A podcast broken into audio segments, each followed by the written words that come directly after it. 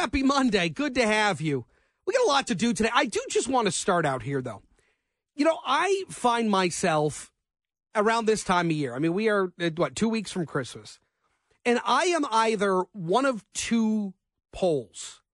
I am either completely immersed in the Christmas spirit.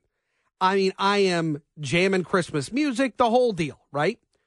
Or I'm like so behind the eight ball, can't get things rolling, and I find myself to be the latter. I just can't get moving. I can't, I can't get motivated to get the gifts I need. I can't get motivated to go to the stores I need to go to. I'm just I'm just stuck in neutral and spinning these tires. It's a it's a quite a place to be in uh, around this time of year. Plus, Brian, did you know Michigan ranks third in the nation with Christmas trees sold from each state? Really? Michigan third in the nation. Wow. According to the American Christmas Tree Association, despite consumers expressing concern about inflation, still the majority of people who celebrate Christmas will display real Christmas trees in their home. Wow. There are more than 560 Christmas tree farms in the state of Michigan. Well, that doesn't surprise me. 37,000 acres across the state. Uh, not this past weekend, but the weekend before, we took the kids out to go cut down a Christmas tree from one of the U cut places. Mm-hmm. We went to five, five different U cut farms, and we couldn't find a tree.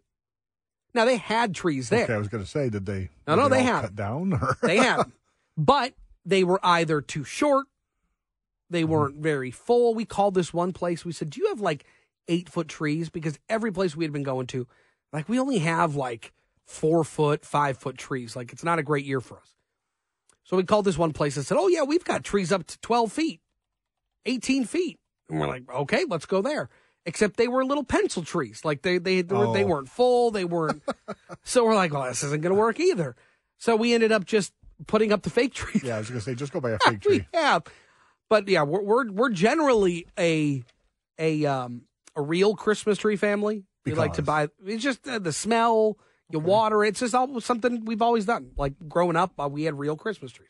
Well, we did too, but I always hated them. You're walking around, the needles are sticking in your feet now when you're Yes. walking through the living room. you know, I felt up. like I had that problem more as a kid than I do now. I don't feel like the needles fall off like they used to. okay, maybe. I mean, I just I it's don't one of those like I we don't even put up a tree unless the grandkids are coming. Like so, this year there's no tree up. What? Yeah, Bev said we got to put up a tree, and I went, "Why? It's you and me. I'm working both days of Christmas, so it feels like I'm hauling out a tree to put up to give myself a job to do after Christmas to take the tree down and put it back. I mean, okay. I'll just save a step. Does Bev want the tree up? no, she doesn't. Oh, care. well, okay. if if the grandkids are coming, Yeah. decorations up the whole nine yards. Yeah, but if it's just her and me, it Nothing. seems like I'm just making work for myself in the future. I mean, it's fair. Yeah. yeah. Future Brian will curse your name. yeah, yes. we took the kids when we went out to find a tree. They were it was a mess. It was nobody wanted to be outside. It was raining. It was awful, and they're just like, "Well, we don't. What are we doing? Why are we here? What are we? What, what's the point of this?" And I'm like, "I don't really know. I, I don't have Well, any answers for you." It's that to me is what Chris, Christmas is about the kids. No, there's no Yeah, doubt. and so but, that to but me is- they're like, "We're going right, if- to another farm," and I'm like, mm-hmm. Mom doesn't like these trees. Yell at mom. Yeah, no, I, I was with her. Yeah, I, I was right with her. No, now, my always threw her wife, if she could put a 10 foot, 12 foot, 18 foot tree up in our house, she would. Wow. But she's a she's an animal. Yeah. She's a she's a freak. But, um, yeah, no, I'm good. Like 10 foot tree, 8 foot tree, all good, all fine. But yeah, we can't we can't get any bigger. But she would. She would fold it up in half, and if if if that was possible. But yeah, Christmas tree. It takes 11 years to grow a seven foot Christmas tree. Wow. So it's kind of cyclical for these tree farms. Yeah. Especially if you you you know you have maybe a handful of, of types of pine trees, Christmas trees, whatever, then it's it's it's really cyclical. We were talking to one of the people out there and they said this is a down year for us. Next couple of years it'll be good.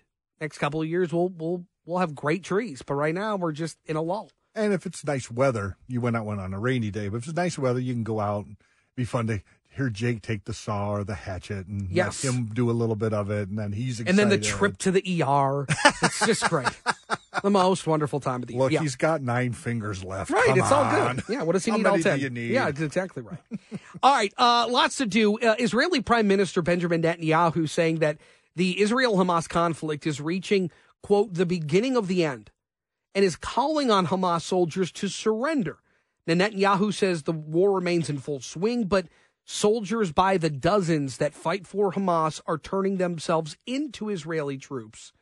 But the IDF continues to remain focused on finding the leader of Hamas, uh, Yahya uh, Sinwar. So they will continue to look for him. They believe he's in the southern part of the Gaza Strip. Meanwhile, clashes between the IDF and Hamas are intensifying in Gaza.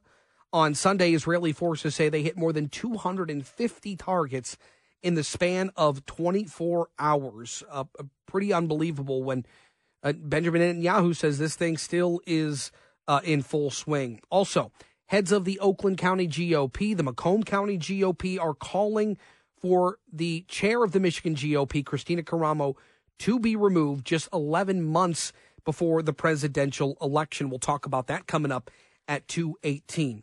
But last week, we learned Russia had rejected another significant offer to gain the release of two Americans, namely Novi's Paul Whelan. WJR senior news analyst Marie Osborne says Paul Whelan was speaking uh, in, a statement, is now speaking out about his displeasure with the U.S. government and their handlings of this case. Good afternoon, Marie. Hi, Chris. Yeah, this is the first time we've heard anything like this, and the statement can only be characterized as blistering. He partially targets the uh, Biden administration. Here's one of the things that he said. For nearly five years, I've been told that my release was a priority. I was told that everyone was doing everything they could to secure my release. In my mind, that has not been done at all. I've been promised that the United States is coming for me. I hope that it happens before it's too late. President Biden, I've paid a high price for being an American citizen. A promise is a promise. The clock is ticking on getting this done. Please bring me home. So after the latest failed attempt to get Whelan home that you mentioned, Chris, last week, the White House says that a day does not go by that the president's team is not working to get Whelan and Evan Gershkovich of the Wall Street Journal out of Russia. Whelan is 53. He's serving a 16 year uh, prison sentence after a conviction on what he and U.S. officials have long described as bogus espionage charges. Twice he has le- been left behind in prisoner swaps. It was a year ago. You'll remember that Russia and the U.S. had a prisoner exchange, and that one brought home WNBA star Brittney Griner. Paul's brother put it this way Another year that Paul's been having to wait for the U.S. government to go beyond words. Top priority, substantial proposal. What do they mean anymore? If Paul's case was truly a top priority, you would think the White House would be moving mountains to secure his freedom. So now we are really hearing complaints about his treatment. It is one of the more amazing things I feel like of of the years that we've been talking to David, his twin brother, yeah his sister, the family, their parents, their elderly parents, they have remained incredibly positive throughout all of this.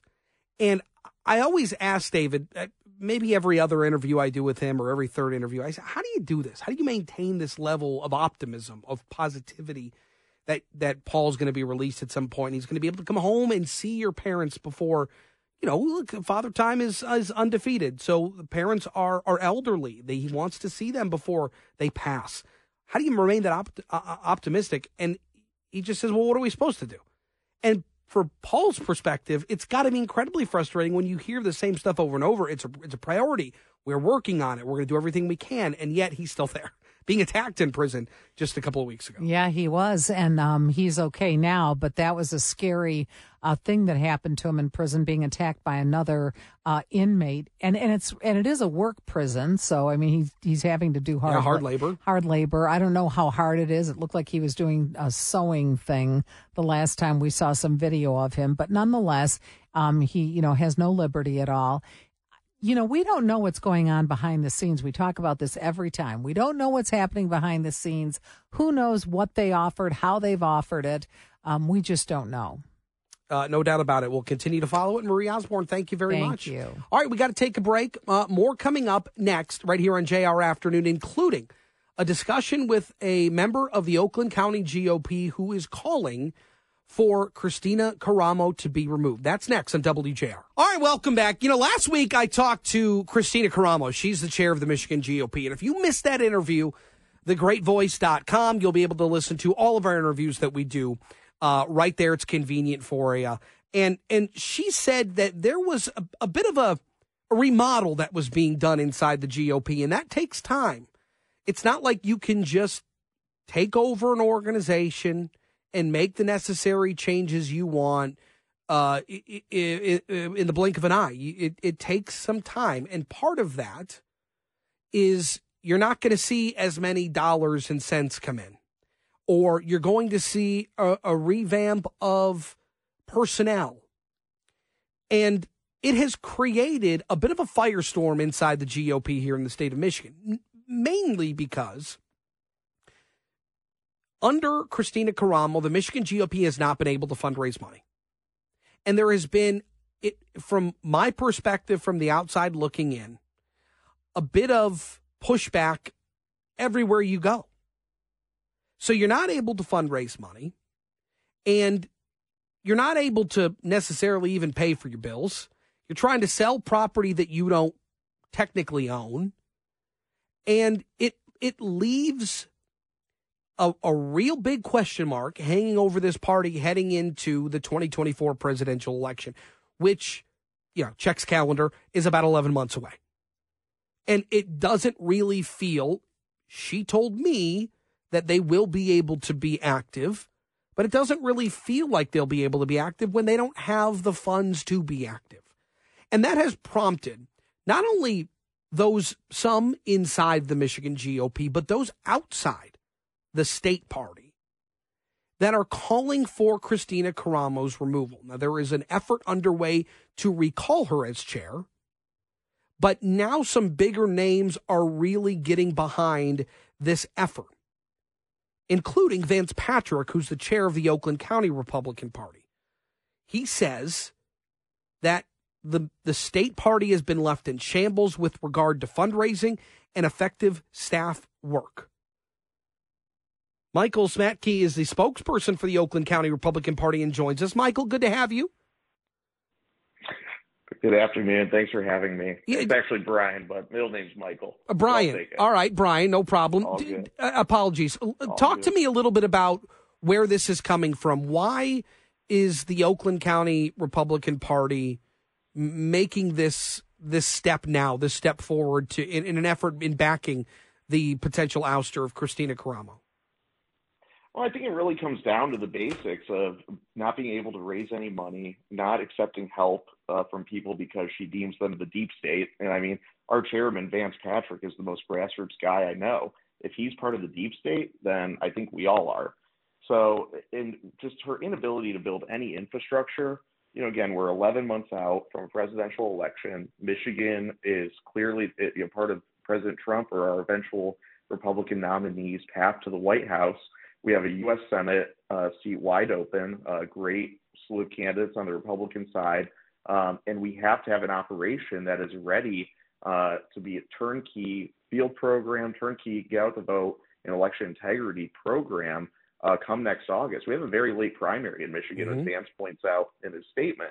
Um, that and you know really only a few weeks before early and absentee voting uh, will take off uh, but in between, you know, when we actually pick our nominee uh, for U.S. Senate. And so if you look at, you know, I, I worked for the Michigan Republican Party for five years under three different chairs and oversaw, you know, helped oversee two different transitions between uh, chairs.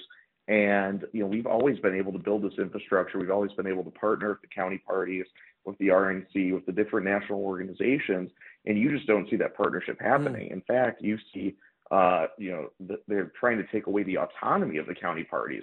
And I think that's why, you know, one of the reasons that we were really compelled to speak up as a county party here in Oakland, uh, but also, you know, Macomb County mm-hmm. speaking out. And you're going to see more of these because, you know, again, they're trying, they're trying to turn us into a franchise operation uh, just to be able to fundraise a little.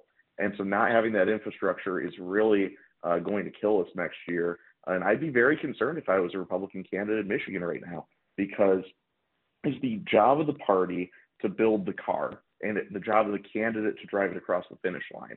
Right now, all these candidates from U.S. Senate all the way down to you know our local board of commissioners are being asked to build the car while they're racing it down uh, the runway, and it just doesn't work that way. Well, it's a tough spot to be in. You, you talked about the need for a you know well-oiled machine, if you will, uh, going off your car analogy. How far do you feel like the party is from being that well-oiled machine today? Well, I think it's where we are today is extremely far from where we need to be. But also, this could be turned around um, by taking a few simple steps, frankly. Being willing to re engage some of the donors that Kristina Karamo has frankly said she, she doesn't want to be part of the Michigan Republican Party. Being willing to build partnerships with the county parties instead of saying, oh, we don't want any part of what Oakland County is doing. When we had President Trump come to Oakland County for our Lincoln Day dinner back in June to raise a record amount of money which we're now building infrastructure in Oakland County uh, to make up for what we don't have from the state party. But when we asked for, uh, you know, the Michigan Republican Party, hey, can you put the event on your website? Will you send out an email about it or a tweet? We couldn't get anything from them. Um, they wouldn't partner with us on the most basic level. Um, you know, we're asking you to send out a tweet. That's really not that hard.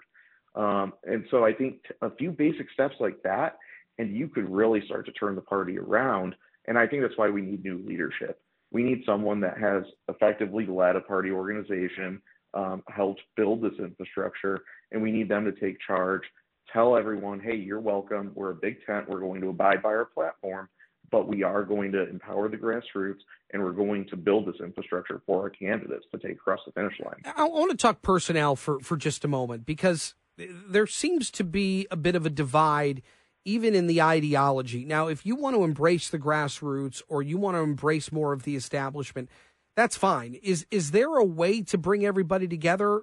I mean, I, of course, I think the answer is yes. But what what has been done to further that divide inside the Michigan GOP?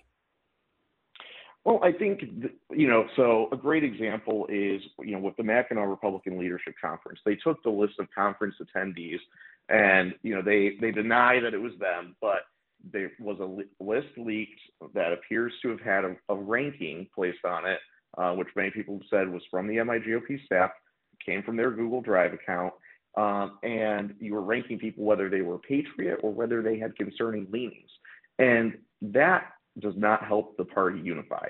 That is the party coming and saying, "Oh, well, you, you know, you've not been fully supportive of Karamo, or you didn't support her uh, in the first vote or the first ballot at the convention last year. Uh, so you are concerning leanings, uh, you have concerning partnerships, and we don't want you to be part of the party. That's what it says, and that's a very, very bad message to be sending donors. I mean, there were donors on that list that were ranked, um, and I know mm. several of them that were personally very furious about that. And so this idea that it, you know, Ronald Reagan said the person that I agree with only 80% of the time is not my enemy because of the 20% that I disagree with them. Kristina Karamo's administration really seems to be you have to be 100% on board with everything they do, and any any dissent, any questioning um, is seen as oh you're part of the deep state, you must be a Democrat plant. Um, I mean, I've been in Michigan Republican politics for 15 years. Uh, you know, my credentials pretty unquestionable at this point. So are the ones that many people are being called into question. Uh, and it's just it's really sad to see them furthering that. We're not, Out, I mean, Vance and I have remained quiet for the past several months. Sure. We gave we gave Karamo the best chance we could. Um, you know, Vance said this morning uh, on WDET that you know they were friends. He's tried to be supportive. We've tried to give them every chance. I personally yeah. donated, and I secured donations for the the Mackinac conference. Um, we have tried to be successful. We haven't gone out on Twitter up until recently and started saying, you know, hey, well, then, question this. Well, then let me ask you this. I got one second left. Just yes or no. Is this party able to turn around with her, or is that why you need to move on? We've got to move on. Yeah. Okay. Uh, Brian Szmytke uh, with the Oakland County Republican Party. Thanks for your time. Thank you so much. Chris. Yep. You got it. Got to take a break. More next. All right. 800 859 0957. 800 859 WJR if you're a Republican in the state, are you worried about the trajectory of the party as we head into a presidential election. And look, it's very easy to not be bothered by something like this, right? Um, because it's it's you're not you're not in the inner workings of the party, but take take a, a broader, a little more broader look. It's the party that you donate to. It's the party that you give to. It's the party that you may align yourself with because you don't like the the offerings of another party or another politician. And so when you are sitting in that position, when you are taking the stance of, well, maybe I don't I don't know. I, I think it's fair to to say that the whole purpose of these parties is to win elections. And if you want to win elections, you have to have a functioning, a fully functioning, well oiled machine. And it doesn't seem to me that the Republican Party is that now, is that today here in the state of Michigan. So, does that bother you going into the 2024 presidential election? That's one. Two, are you are you sure that Kristina Karamo is the problem? Is is that the issue that is stirring the drink inside the Michigan Republican Party? If Chris, if Kristina Karamo is the chair going into the presidential election, or not, is the party going to be able to fundraise? Is the party better off without her? Is the party better off with her? I'm just going to throw that out, let you mull it over, and have you weigh in. 800 859 0957. To me, it would make sense to move on it would make sense to make a change. Because as we stand today, it's like it's like if you're fishing and you keep throwing your lure out there with a particular kind of bait and it's not you're not getting a bite, well maybe you should change bait up. Maybe you should maybe you should change what you're doing. Go down the dock a little bit. Because you're not getting a bite here. And if things aren't progressing the way Republicans want them to, maybe you move down the dock. Maybe you change the bait. 800 859 0957, 800 859 WJR. Also, how about this? Um, Danielle, you used to work in the food industry. Did you ever encounter unruly customers, unruly pay, uh, uh unruly uh, patrons? All the time. All the time. All the time. At least once a shift. Did it get Did it get out of hand? Like, were, was there ever was there ever police called or an assault or anything like that? Yeah, all the time. And actually, where I used to work, they used to have a security guard on Friday, Saturday, and Sunday because it would get pretty bad. Really? Mm-hmm. No kidding. Not kidding. All right. Well, then I bring you Exhibit A. A woman who threw a bowl of Chipotle in the face of a Chipotle worker has been sentenced to a month in jail. Good uh, videos of Rosemary Hine berating a Chipotle worker on September 5th and then throwing the food in her face at close range went viral. Hine is a 39 year old mother of four. She pleaded guilty to a misdemeanor assault charge and received her sentence last week in Parma, Ohio. Now, what I didn't tell you is that there was another piece to this charge.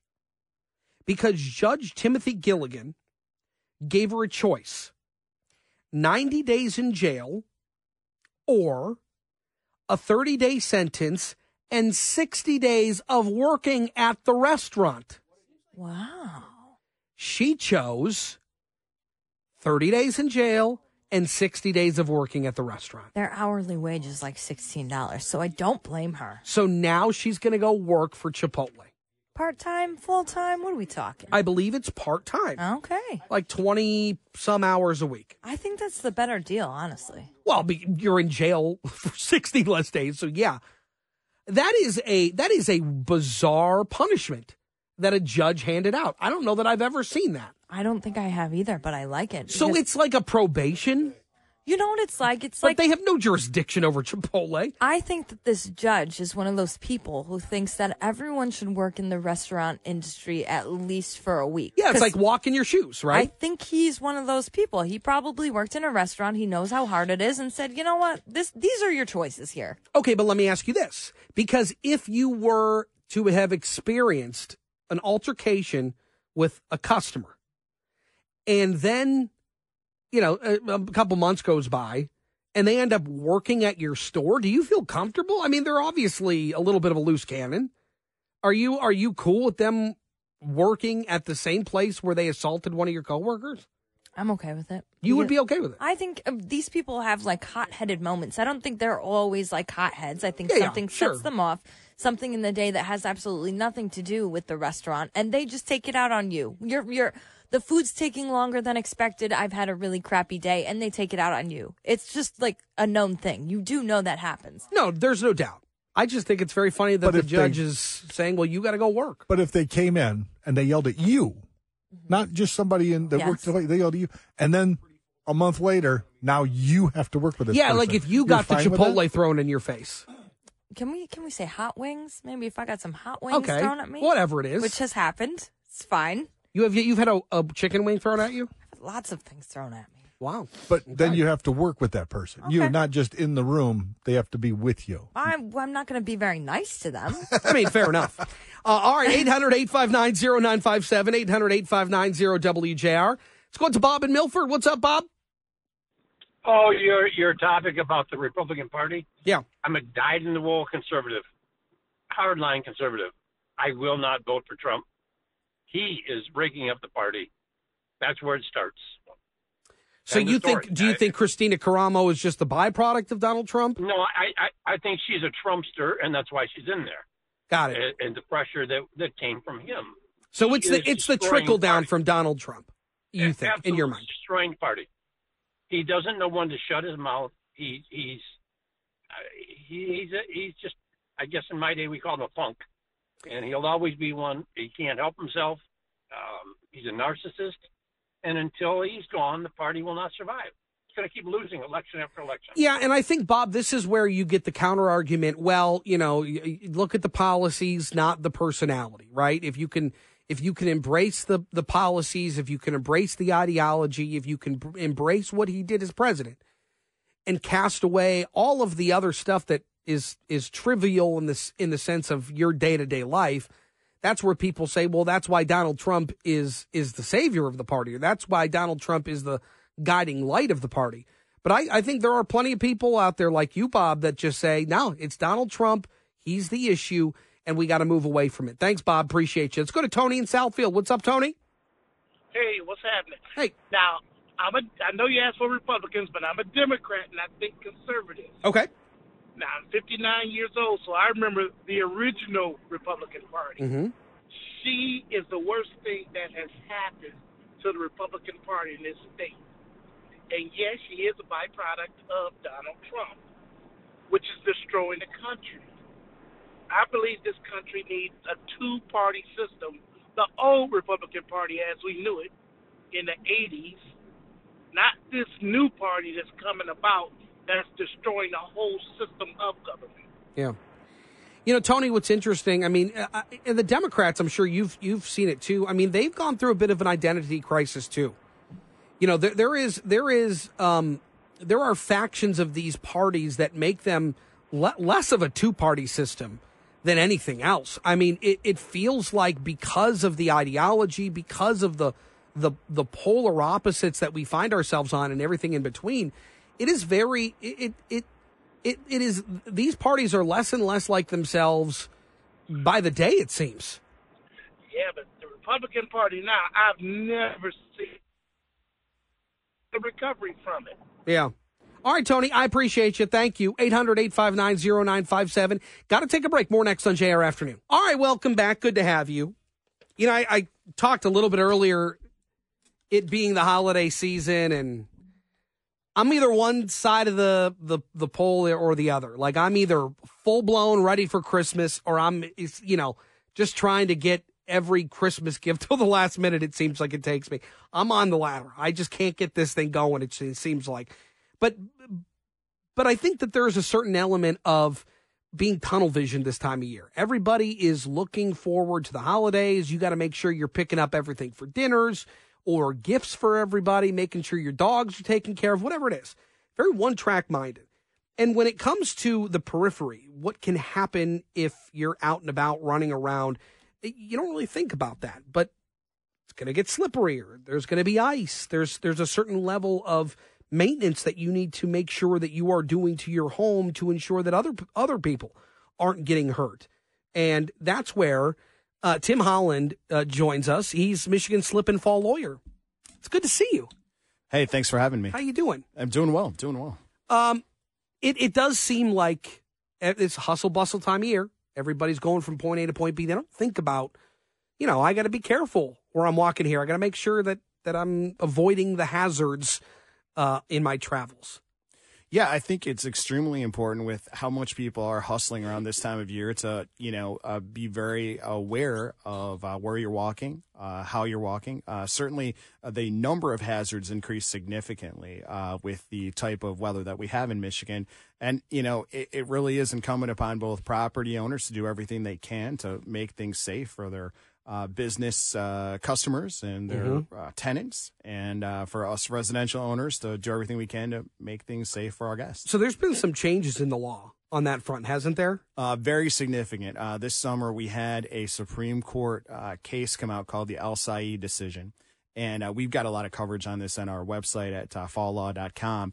But it's the Elsayed decision. And, and what that essentially did was, in terms of responsibility for a fall, it, it transitions uh, who would decide those cases from really judges deciding them over to where, where a jury would be considering uh, what would be reasonable um, in terms of both the person walking that uh, encountered the hazard, but also the premises owner that uh, allowed the hazard to exist, or in some cases created it. So what do, what do property owners need to do? I mean, obviously, I think it's well shovel, make sure you have clear pathways, but what what are the responsibilities of property owners to make sure that that those hazards aren't there? Well, we really at Michigan Slip and Fall Lawyers, we we really try to help increase safety and safety awareness, and and so I think this is an important conversation to have, and we always appreciate the opportunity to have it because uh, myself and the other attorneys at the firm, uh, we attend uh, premises liability safety conferences, we attend uh, industry safety uh, conferences uh, as it relates to flooring, uh, snow remediation all over the country, uh, because we take our responsibility of of helping to, particularly Metro, helping to increase the level of safety for the general public out there. So, you know, the first thing that I, I tell people uh, is you want to at least have some kind of plan for safety. Uh, so few people, it's what you said in the intro, uh, it doesn't cross their mind. They have no plan. So, Right. a, a plan that involves, first of all, having appropriate insurance on your property. Making sure that, that, that your property is appropriately insured for whatever you've got going. Uh, if you are a landlord, uh, making sure that, that you've got the insurance to cover your tenants. Uh, if you have a, a snow remediation company, make sure that they're insured. Make sure that you've got cross insurance there. Uh, so, so really having a plan to, to have the right insurance coverage in place really is the first and most important thing you can do.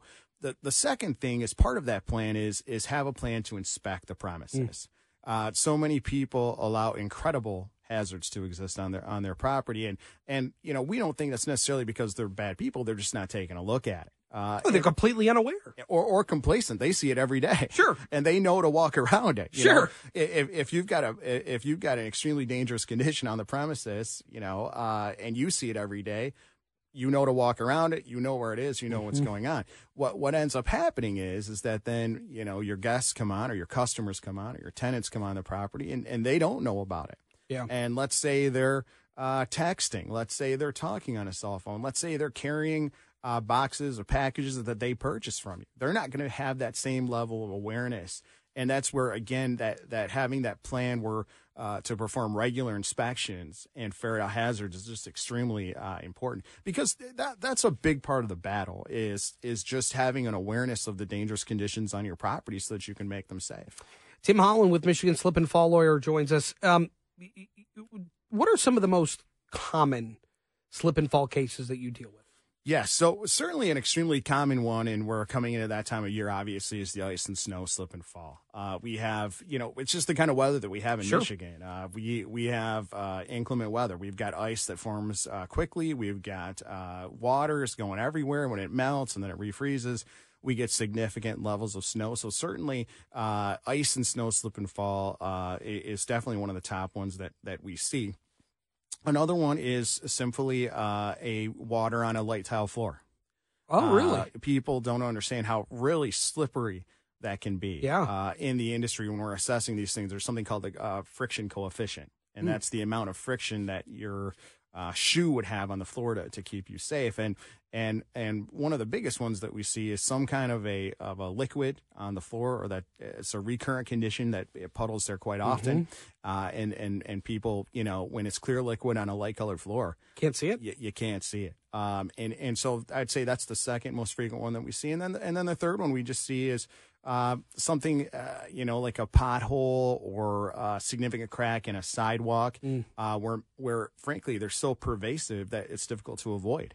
Um, even people that are absolutely paying every attention, um, they encounter it uh, and go down because it, it it pervades the area. Uh, there's a lot of bad concrete over here in Metro. And so when when somebody falls victim to something like this, or they they they you know they get hurt, they get injured, when do you step in? Because you you on you end up uh, oftentimes uh, representing these people that are that are injured. How do you how do you where, where does that process start for them? How do they know when they need to call you? Well, certainly i- you have to be hurt fairly seriously to Mm-hmm. to engage our representation. Uh, we, you know, uh, I in the last sixty days, I've talked to four families where people died in falls. Oh my goodness! Uh, so, so uh, you know, certainly we're seeing uh, incredible injuries, and and uh, you know, some statistics that I always like to uh, uh, throw out are uh, falls are leading cause of death in this country. Uh, falls, uh, and and so certainly, uh, you know, if if you have a serious injury from a fall, um, and, and and the hazard that you encountered really was quite dangerous. Sure. Uh, and and so that's really when when you've had a fall and uh, you're hurt quite badly. It's it's really when we get involved. and and making sure that that is fixed so that doesn't happen again, so that somebody else isn't hurt again. I think that's pretty important too. Tim Holland, uh, thank you so much. Appreciate the time as always, and uh, we'll, we'll catch up again soon because I think there's a lot here that we should be talking about too. You know, I've appreciated being here. And again, you can uh, reach us for more information, falllaw.com. You got it, uh, Tim Holland. Thanks, man. Appreciate it. Hey, thanks. All right, we got to take a break. More coming up next. Get you caught up on well, some he- headlines making news today. All that and more as we continue right here on JR Afternoon. All right, welcome back. Still lots to do today. Uh, there is a new poll out, by the way, that shows Donald Trump is leading in swing states, including Michigan. But what does that mean potentially for the other Republicans vying for that seat to run for president? We'll talk about that coming up at 318. But you've got Israeli Prime Minister Benjamin Netanyahu saying that the Israel Hamas conflict is reaching the beginning of the end and also calling on Hamas soldiers to surrender. Netanyahu saying that the war remains in full swing, but said Hamas soldiers are already starting to turn themselves in to Israeli troops by the dozens, while the IDF continues to remain focused on finding the leader of Hamas. Uh, Netanyahu saying yesterday that they lay down their weapons and surrender themselves to our historic or our heroic warriors. It will take more time. The war is in full swing. I say to the Hamas terrorists, it is over. Don't die for Sinwar. Surrender now. Meanwhile, clashes between the IDF and Hamas have intensified in Gaza. Yesterday, Israeli forces say they hit more than 250 targets in a 24 hour span. The IDF ordered residents in southern Gaza, particularly in the city of Khan Yunis, the largest city in southern Gaza, to leave. And this comes on the heels as the U.S. vetoed a UN security resolution that demanded an immediate truce in Gaza. Uh, the United States vetoing that, drawing some ire from lawmakers here in the United States and some countries abroad. Uh, as we talked about, the head of the Oakland County GOP, Vance Patrick is calling for Kristina Karamo, the, the chair of the Michigan GOP, to be removed from her post 11 months before the presidential election. In a letter released this morning, Patrick urged the GOP state committee to vote to oust Karamo and said that the, the state party had been left in shambles with regard to fundraising and effective staff work. We talked to Brian Szmytke, who's a spokesperson with the Oakland County GOP. If you missed that conversation, uh, head on over to thegreatvoice.com. You also have Mark Forton, who's the chair of the Macomb County GOP. And he also told the Detroit News that he continues to support the ouster of Kristina Karamo, saying that she and her leadership team are out to destroy the party. That's a quote. Saying that this cannot be ignorance, it cannot be lack of experience. Also, Harvard President Claudine Gay is still the head of the university at this hour. After the school's board of directors met Sunday amid calls for her removal for failing to effectively denounce threats of violence against Jewish students on Harvard's campus. And this agenda had not been made public. And this meeting was pre planned well ahead of Gay's testimony to House, uh, House lawmakers last week. But after Penn's president, Liz Magill, resigned on Saturday, there was growing rumors that potentially Claudine Gay would be either ousted or stepped down. That has not happened yet. Now, the meeting yesterday, uh, there has been no indication from the board at Harvard on how that went, whether or not she would continue to keep her job. Now, Gay apologized last week after that testimony after she said that she would could not say for certain that the calling of the genocide of Jews would violate Harvard's codes of conduct. She said it was context dependent. Meanwhile, Yale University condemned the desecration of a menorah near its campus after a Palestinian flag was placed on it over the weekend. Yale condemns in the strongest possible terms the desecration of a menorah on the New Haven Green during the religious holiday of Hanukkah. That's according to a Yale statement. The placement of a Palestinian flag on the menorah conveys a deeply anti Semitic message to Jewish residents of New Haven, including members of the Yale community. The ADL, the Anti Defamation League, has documented over 2,000 anti Semitic incidents since the Israel Hamas war started back on October 7th. 400 of that 2000 of those 2000 incidents took place on college campuses. And now campus leaders have really come under the microscope to make sure that the Jewish students and their Jewish population feel safe. Meanwhile, Detroit police are warning all residents to make sure their guns are secured after now a fourth child has died after getting their hands on a gun. WJR senior news analyst Marie Osborne joins us with those details. And we've talked about this before, Chris. It was Saturday when a five year old whose parents were not home accidentally shot themselves and later died. Detroit Police Chief James White said the child was jumping up and down on a bed with the gun in his hands while then shot himself. He called the incident completely ridiculous, irresponsible, stupid, and unnecessary. Police said five children were left unsupervised at this apartment an eight year old, seven year old, four year old, and then the five year old boy. One parent was visiting friends, another was working on a car. Both parents are in custody, and charges are pending right now with the Wayne County Prosecutor's Office. Uh, nothing, they said, made any sense in this case.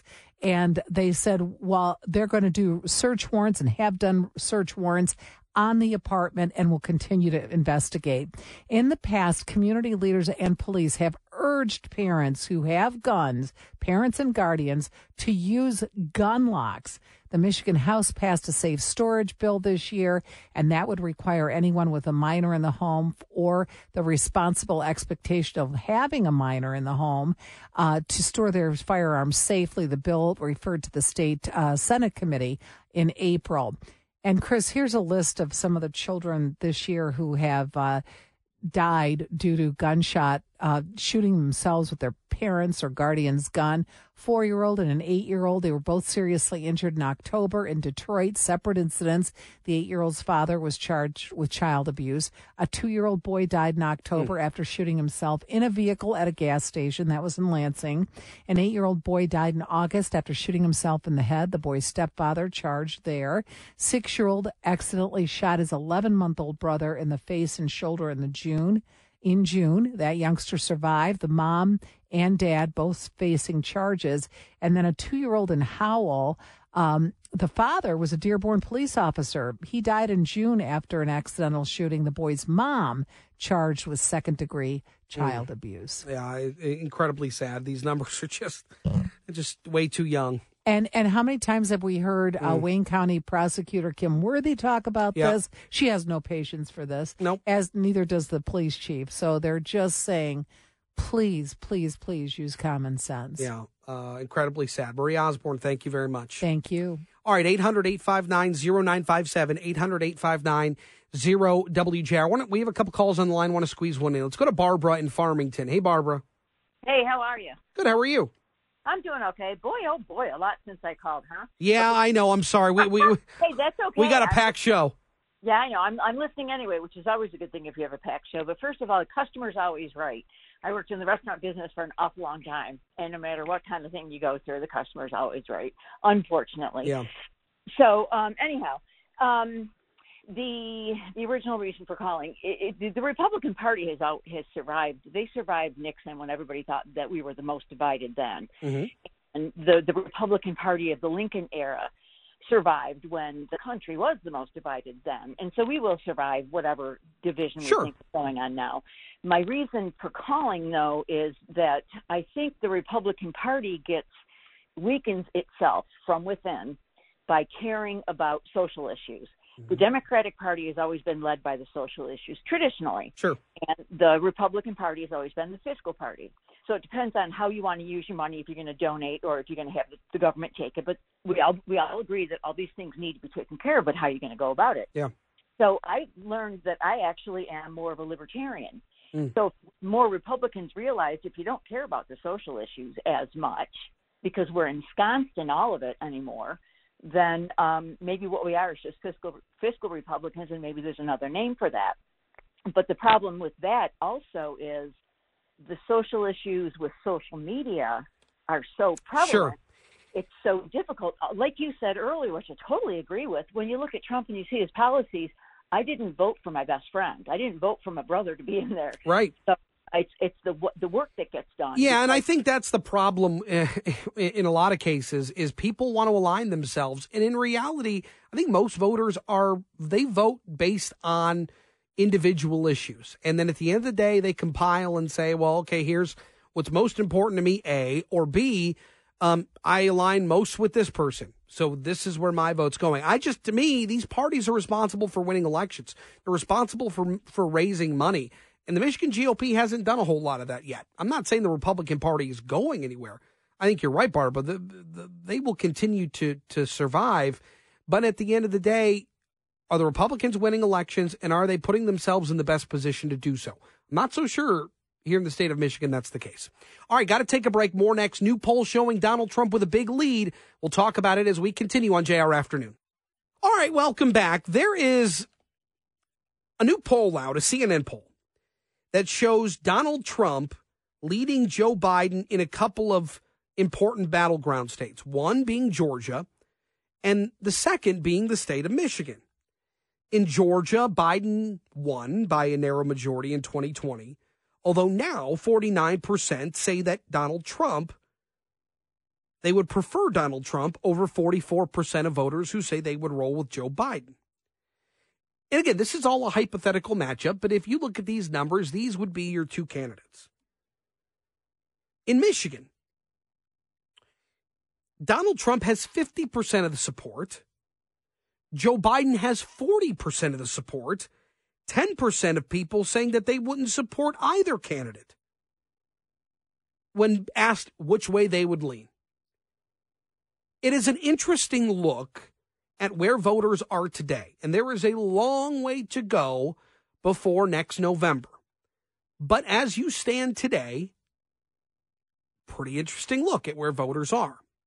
I'll tell you, one of the other groups that had a lot of these numbers just a couple of weeks ago was Siena College Research Institute. And Dr. Don Levy is the director there, and he joins us. Doc, good to have you back. Great to be with you. Thanks. You know, these polls are, again, I don't know what they necessarily mean at the moment. They change, they morph, they evolve over time. But just like your poll a couple of weeks ago that showed that Donald Trump had a lead over Joe Biden in five battleground states, these numbers seem to be pretty consistent, it seems. It does seem that way right now across the the key battleground states, and Michigan, of course, is one of them. Uh, Donald Trump is leading over Joe Biden in most, if not all of them. We had um, Trump over Biden by five points in Michigan a few weeks ago. Interestingly, you point out that many voters, Michigan being an example, are really not happy with either candidate. In fact, we ran in our poll a generic Democrat against Trump and a generic Republican against Biden, and in both cases, the nameless, faceless Democrat or the nameless, faceless Republican did far better than when the candidate is named either Trump hmm. or Biden. When it comes to this time of year in a, in a particular poll, you've been doing this a long time. What are the, the characteristics of voters? What are they looking for now, do you find a lot of the time? Well, you know, right now this is uh, every election is different. This one certainly, both these candidates, uh, Donald Trump and Joe Biden, are extremely well known to voters. There aren't a lot of surprises. People have made up their minds. Uh, so these polls are pretty predictive. Now, this is going to be a volatile year. We're going to see what happens with any number of different international events, the, the domestic economy, of course, the uh, the legal challenges that most especially Trump faces, but also to a somewhat degree Biden. So voters could change a little bit. But I'll remind you that when we polled in 2019, a year before the 2020 election, our poll in Michigan ended up being right on the number. So I wouldn't be quick to discount these polls. I think it shows what's the mood of the voters one year out. And for many voters, about 40% on either side, they're unlikely to change a great deal. The election ends up most likely in 2024 being decided by that about 20% who right now dislike both of these candidates. I, and, and I think there's a lot there's a lot of fairness there. What's what a lot of people will say is, well, the polls are always wrong, and and maybe some polls are, and maybe the way that certain pollsters poll is wrong, and it comes up with flawed results, and we've certainly seen that uh, even in recent uh, history. Uh, for example, the midterms, but there is something to be said about the, the taking the temperature of where the American voter is today, and even the Nikki Haley's of the world are beating out Joe Biden as we stand today. Ron DeSantis, I saw another poll just a, a week and a half ago or so uh, that that he uh, was topping Joe Biden as well. What does that tell you? Do you think about Joe Biden? Is there a certain characteristic that people are are gravitating towards that would sway them a different way, or is it just the other side bringing up valid points or valid arguments when it comes to certain political issues? Well, Joe Biden's got a couple of very big problems that is going to be difficult for him to overcome. Number one is his age. In our most recent poll, 71% of voters across the six battleground states feel as though Joe Biden is simply too old uh, to get elected to be an effective president in the next term. Number two is the economy. Um, overwhelmingly, 80% of voters in Michigan told us that they think the economy is no better than fair, if not poor, and they believe that Donald Trump would be a better steward of the economy than has Joe Biden been by about 20 points. Joe Biden has got a he can't do anything about his age. He's not getting any younger with each uh, passing day, but he's got to um, do a more effective job of convincing Michiganders as well as all Americans that his stewardship of the economy is better. If he doesn't succeed in doing that, he's going to have a very hard time winning the election in 2024. You know, you look at the support, the numbers of support that that voters had maybe put on the back of Joe Biden in places like Michigan, in places like Georgia. I mean, th- this is why these are swing states. This is why these states can vary year to year, issue to issue. But the, the amount of support in these states for Joe Biden has gone down according to polls like yours and, and others.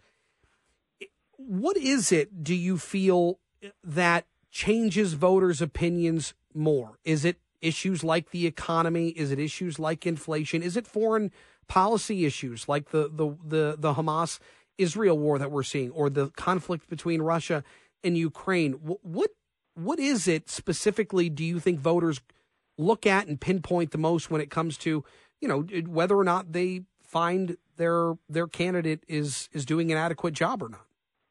Well, when it's all said and done, obviously it's the sum total of all those things. When we ask voters, we ask them that exact question. We say, which set of issues? Is it economic issues like the cost of living, like inflation, like taxes, or is it societal issues like uh, abortion, like threats to democracy, uh, like guns? Uh, which one is more important to you? By about a two to one ratio among Michigan voters, they tell us it's the economic mm-hmm. issues that are more important to me than the societal ones.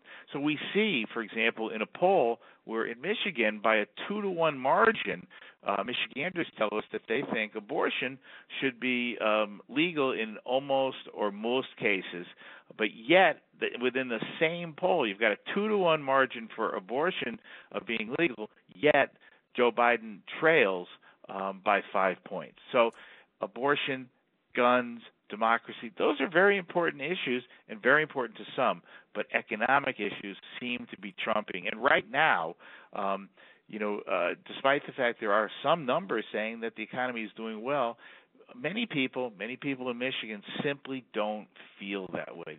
Uh, unemployment may be low, um, but right now, many Americans feel like the economy just isn't working for them.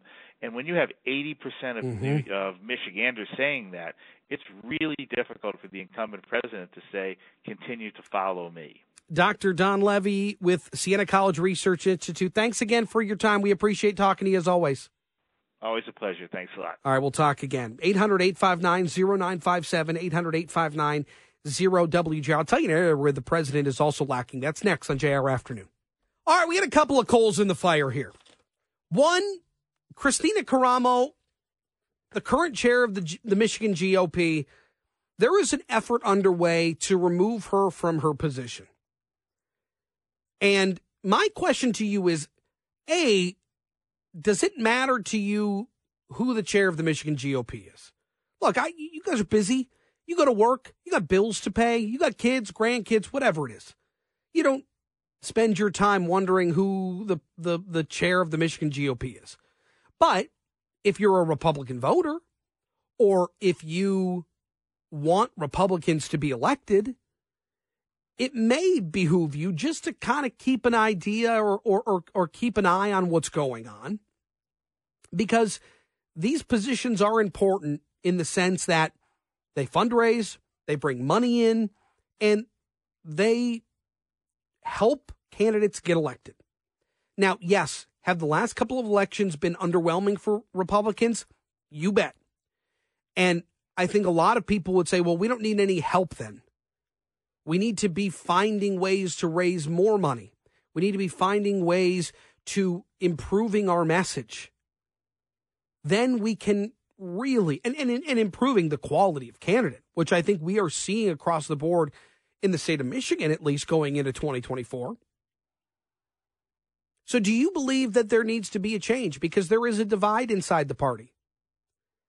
Kristina Karamo and her leadership team are having a very difficult time raising money. They want to sell assets that they don't even have control over because they don't have money.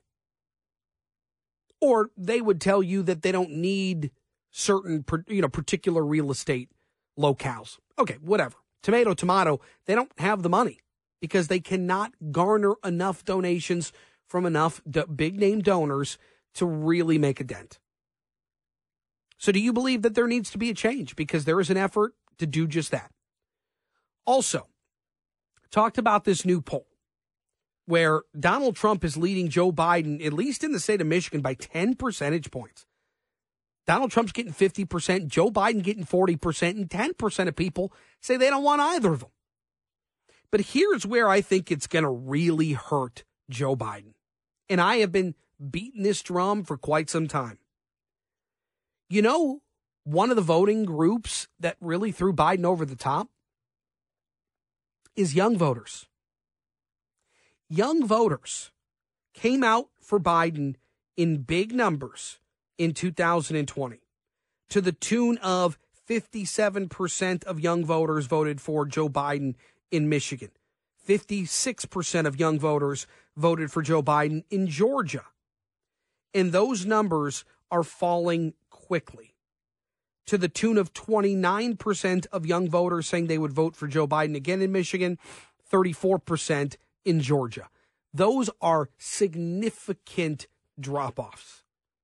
And I partly put a little bit this uh, put a little bit of this on young voters is they don't uh, I, I would imagine don't really know how the game is played. Now, if your number one concern is climate change and you don't want any new, you know, pipelines being built for oil, big bad oil to be flowing through, well, then you probably don't like the oil project that Joe Biden approved in Alaska. Or uh, maybe if you're uh, into social justice or equality and you believe human beings should be left alone, maybe you don't like the fact that Joe Biden isn't beating the drum for a ceasefire in Gaza and Israel. But this is the game that presidents need to play. These are the fine lines that they need to walk. And I'm and I think if I think particularly young voters, maybe voters who are voting for the first time, second time, if they don't understand that or they feel like their their candidate betrayed them, well they may move on completely or may they may sit it out, which could be just as bad.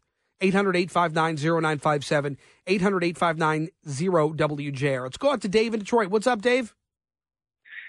Hey, uh, great subjects uh, today. I think um, I, I, think you're right about most voters couldn't care less who's running either one of these parties. I was a part of it for more than 12 years and got to see all the ins and outs of it. I'm not impressed with what I saw when I was there under so-called professional leadership. Mm. Uh, the donor class never impressed me much. It was always about themselves and what benefits their business. They would just as easily vote, uh, you know, put their money behind Whitmer if they thought that that would benefit them. Sure. And in fact, that did happen this last cycle. Mm-hmm. But I think if they are going to oust this chair chairwoman, fine, so be it. It's up to the membership, but don't go backwards. I mean, people are hungry for change. We're seeing it all over the world. We're seeing it in countries where they were oppressed with all of these type of you know, uh, leaders that were, you know, all about, like you said, climate change and pushing the social programs. But we're seeing changes happen. We're seeing new leaders come out. People want to be left alone. They want their freedom of speech. I mean, we saw that yesterday with Alex Jones getting reinstated on X. I mean, there's changes happening. So all I'm saying is with this subject, keep the change going. If you feel like the the, the new the candidate that's there now, or excuse me, the chairwoman that's there now is just representing chaos, fine, get rid of it but don't go backwards where all we're going to do is hoist up the big money and make that the centerpiece of the party or, or the or the sure. goal, right? And then just go back to the same old type of wishy-washy, spineless Republican candidates who might as well have been Democrats because you know who they are, bless their souls. Um, and, and just keep keep the people in the focus, the people in freedom and liberty, and and remember what the goal is. It's it's about us it's not about one particular group of people. It's about all of us. All right, Dave. And, and I think if they go forward, good for them. All right, man. Appreciate the call. Thank you. Let's go to Dave, uh, Brad out in Rochester Hills. What's up, Brad? Hey, Chris. Great to be with you. Hey, I'm uh, excited that uh, Trump is making some uh, significance uh, in the poll show-ups at 50%, while mm-hmm. Biden's still hanging at 40, while the 10% don't want either of them. I think it would be nice if uh, uh, uh, the way I talked to your call screen that if Trump got 60% while Biden got stuck at uh, 40, uh, we could probably uh, turn this uh, thing around for the Republican Party in Michigan, uh, not to mention the whole United States. Look, especially in, in Georgia. Yeah, I, look, I, I, I think that this this election, and again, it, we're a long way away, but I think this election right could come down to two things, Brad. And I want you to tell me if you think I'm crazy or not. This could come down to people not showing up to the polls, just opting out. Like if it's up to if it's a Biden and and Trump election, there are going to be a significant amount of voters that are just going to sit out. That was not the case in 2020. So I think that is going to play a big role. The other one, I think that you, if you look and if you compare and contrast, again, it's, I know it's difficult for people not to, to look past their personalities. But if you look at the policies, if you look at where people were at, you know, six years ago as a, as compared to, to two years ago, are, are Right. P- people are i think people look at the way that joe biden operates people look at the, his policies and i don't i don't know that people want that i think those Yeah, are going to be the two that the either, two narratives I want to stick with the right stuff that the Republican Party stands for, especially regardless of uh, who um, succeeds. Uh, Kristina Karamo should she be ousted out of her position as the head of the uh, Republican uh, convention here Yeah. in the state. Yeah. all right brett appreciate the call man thank you uh, got to take a break. More coming up next on JR Afternoon. All right, welcome back. Want to squeeze a couple of calls in here before we get to Kenny Brown. Uh, let's go to Tom and Warren. What's up, Tom? Hey, good topic, sir. Thanks. I would uh, agree with the gentleman that you had on first last time around, and and uh, I think that Christine may not be the problem, but I I think that the uh, Grand Rapids influence on the Republican Party needs to be minimized. Uh, we can't let them choose the candidates anymore. Well, let me ask you, Tom. Let me ask you this: How, because this is the balance, right? This is the the balance that they need to find. How do you how do you get the money that you need from these big name donors, and not allow them to have the influence that that I hear from people all the time? Well, the influence comes with the money. H- how do you balance that? Well, I, I think that uh, by taking DeVos money, you're probably alienating as many people as you uh, are going to influence. Uh, I guess that's just my impression of it. Sure. All right, Tom. I appreciate the call. Thank you. I, I mean, I Have a good day. Yeah, you do. You do the same, bud. I just there's just a certain element I think for me that if you want to be impactful, if you want to be taken seriously, if you want to have a role in these elections, you need the dough. you, need the you need the money, and the Republicans just don't have much of it now. Um, you know who's going to need a lot of money is going to be the the Dodgers. I K- KB joins us. Um, You mean there's not going to be a grassroots? We need money. Grassroots don't work. No, not in the Shohei Ohtani case. Grass- no grassroots uh, fund GoFundMe crowd Look, for uh, I- I- Ohtani. I know, and this is maybe a little bit nerdy. We don't have to go down this road heavily, but Shohei Ohtani, uh, reports say that he is signing a seven hundred million dollar ten year deal with the LA Dodgers. Now, this is a guy who is a complete unicorn. He is a high level pitcher. He's got a high level bat, plays the outfield. I mean, he literally does everything on the baseball diamond, and he's getting a $700 million deal. I, I look, money's money. And in, in these cases of these, these sports teams, I, a lot of it isn't real. But when you're approaching a billion dollars or a quarter of a billion or, or three quarters of a billion dollars, I hope I hope you like drinking thirty seven dollar beers. Well, I heard uh, something. Uh, don't quote me on this, but I heard that um, they already have tickets up for the opener of the Dodgers game next year. And What uh, are they?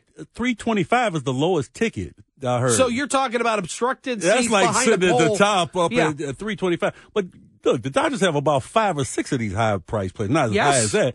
But it's just, again, the baseball thing. Yankees and the Dodgers just sign all these players, have these big payrolls, and most of the time they don't win. So So- is this is this a is this I, I mean the numbers haven't officially come out yet, right? No. So it's reports. So you just do the math. I'm no mathematician, but 700 over 10 years, 70 70 million a 70 year. million a year. But you said that you I heard it'll be something. like it'll be like one of those Bobby Bonilla deals too, an adjusted value where you'll be getting paid thirty and forty years down the line. Like Bobby Bonilla from a 1992 contract is still getting like a million or two million a Right, year right. for the next 15 years. Right. It'll be one of those contracts like in 2045 he might be getting money. I mean, it's pretty genius. It's well, a- what does he need? Well, after so much money, what do you, else you need? I mean, you can just keep it coming. Look, I don't know. You know, I don't know. just keep it coming. I don't know the difference between 40 million and 70 million. All I know is It's a lot of money. He's had Tommy John surgery, so he's not going to pitch this year. He'll bat this year, and then next year he'll go back to pitching. But I mean, how long? How long can he last doing double duty? And then when you get him down to single duty, is he worth the contract? No, no, you it's what makes him valuable. There you go. It's what makes him There you unbelievable. There you go. But like I said, the economy's bad out there. So evidently they signing seventy million dollar deals. I'll tell But you the that- economy bad because there's a lot of. Oh my goodness, the food line is going. Inflation is up. you That know. that twenty seven million dollar deal that Miggy finally is off the books. Oh. puts this to shame. Wow, we got you? I'm glad you got a minute.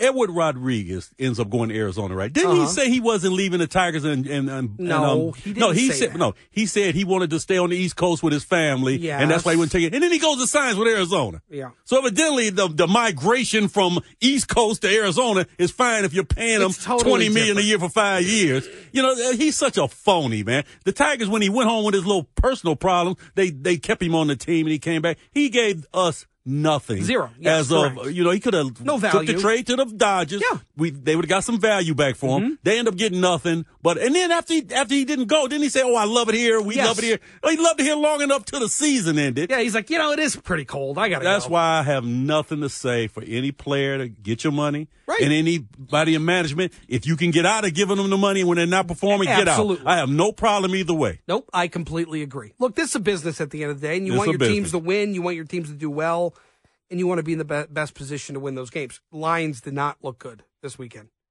No. I it's I LA Goff showed up like I told you. For I know. LA I Goff. mean, look, okay. LA look, Goff. Here's the deal. Let, let me just say this. Um, the offensive line is bad. Their offensive play calling has gotten worse over the last three, four Not weeks. creative at all. Not creative at And all. And I don't know if it's a byproduct of the the type of slide that Jared Goff is on or the type of line play that they're getting. But I mean, it was just it was a mess. I thought the defense was like decent They were yesterday. decent. But don't panic. But- Are you want to panic? With No, you? The no, last no, night you're pacing the floor. No, but I will say this: Uh, they drinking hot not- chocolate at midnight. They have not been playing well with something in it. They have not been playing very good football over the course no. of the last and they're not. month. They're too young to play good football over a full season. They have to learn how to do these things. But they were still winning while they're doing it. They're Yeah. losing one and winning one, which is not good. Do you think that's why they didn't make any deals at the deadline? They knew. They knew they weren't That- ready for the a little Super bit Bowl. smoke and mirrors? No, they just knew that where their team was and where they're Yeah. going. Like they're going to have fifty to sixty million dollars in cap space after the year. Yeah. They got one of the youngest teams in the league. Now you build your team. Look, I thought they were an 11 win team. If Yeah, they go out and, 11, 12 win if they go out and get 12, 11, well, I 12 think win that's team, okay. exactly. And, and could win a playoff game and give, I tell you right now, they could give Philly a run in the game. Well, I don't know about that. They wouldn't beat them. They give them a run. Philly's defense is worse than the Lions. I know, but their offense is legit. I'm just saying they can give them a run. I ain't say I they know. could beat them. What do you got coming up? Well, we're going to talk to Barbara McQuade about the Trump uh, Supreme Court, going to the Supreme Court, see if he's eligible. Jack we Smith. got uh, Alexander Zalone. We'll ask Alex about this at 435. Will you? Listen to him. And uh, we do some other stuff. Some other stuff. Yeah, okay, we got other good. stuff going on. All right. Big stuff. Michigan course, mittens. We're going to talk about that. Michigan what? Michigan men's. I want you to tune in for this. What time is that at? Uh, five fifteen. Okay. Uh, have you ever heard of um what? Well, I we call it a wrecking ball. Danielle, what do you call it with the the saran wrap? The saran wrap ball. Okay, she's not listening. This is tremendous. Uh, I think they. I think she calls it a saran wrap ball. But uh, you put stuff in a. You, you just take like all these little presents or Okay. toys or candy or whatever, and you wrap it up in saran wrap.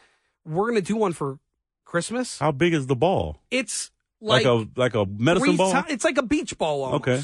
And there's all kinds of crap in it. It's like a Gift pinata. It's like a round round Yeah, but you t- you put uh like uh oven mitts on, Mm-hmm. and you got to pull it off, and then you got to roll, and then somebody rolls the dice. Whenever they roll doubles, you got to stop pulling, and then whatever fell out of Okay, it, you who keep. invented this? I don't know, but it's a lot of fun. it sounds fun, but it sounds exhausting too. it is exhausting.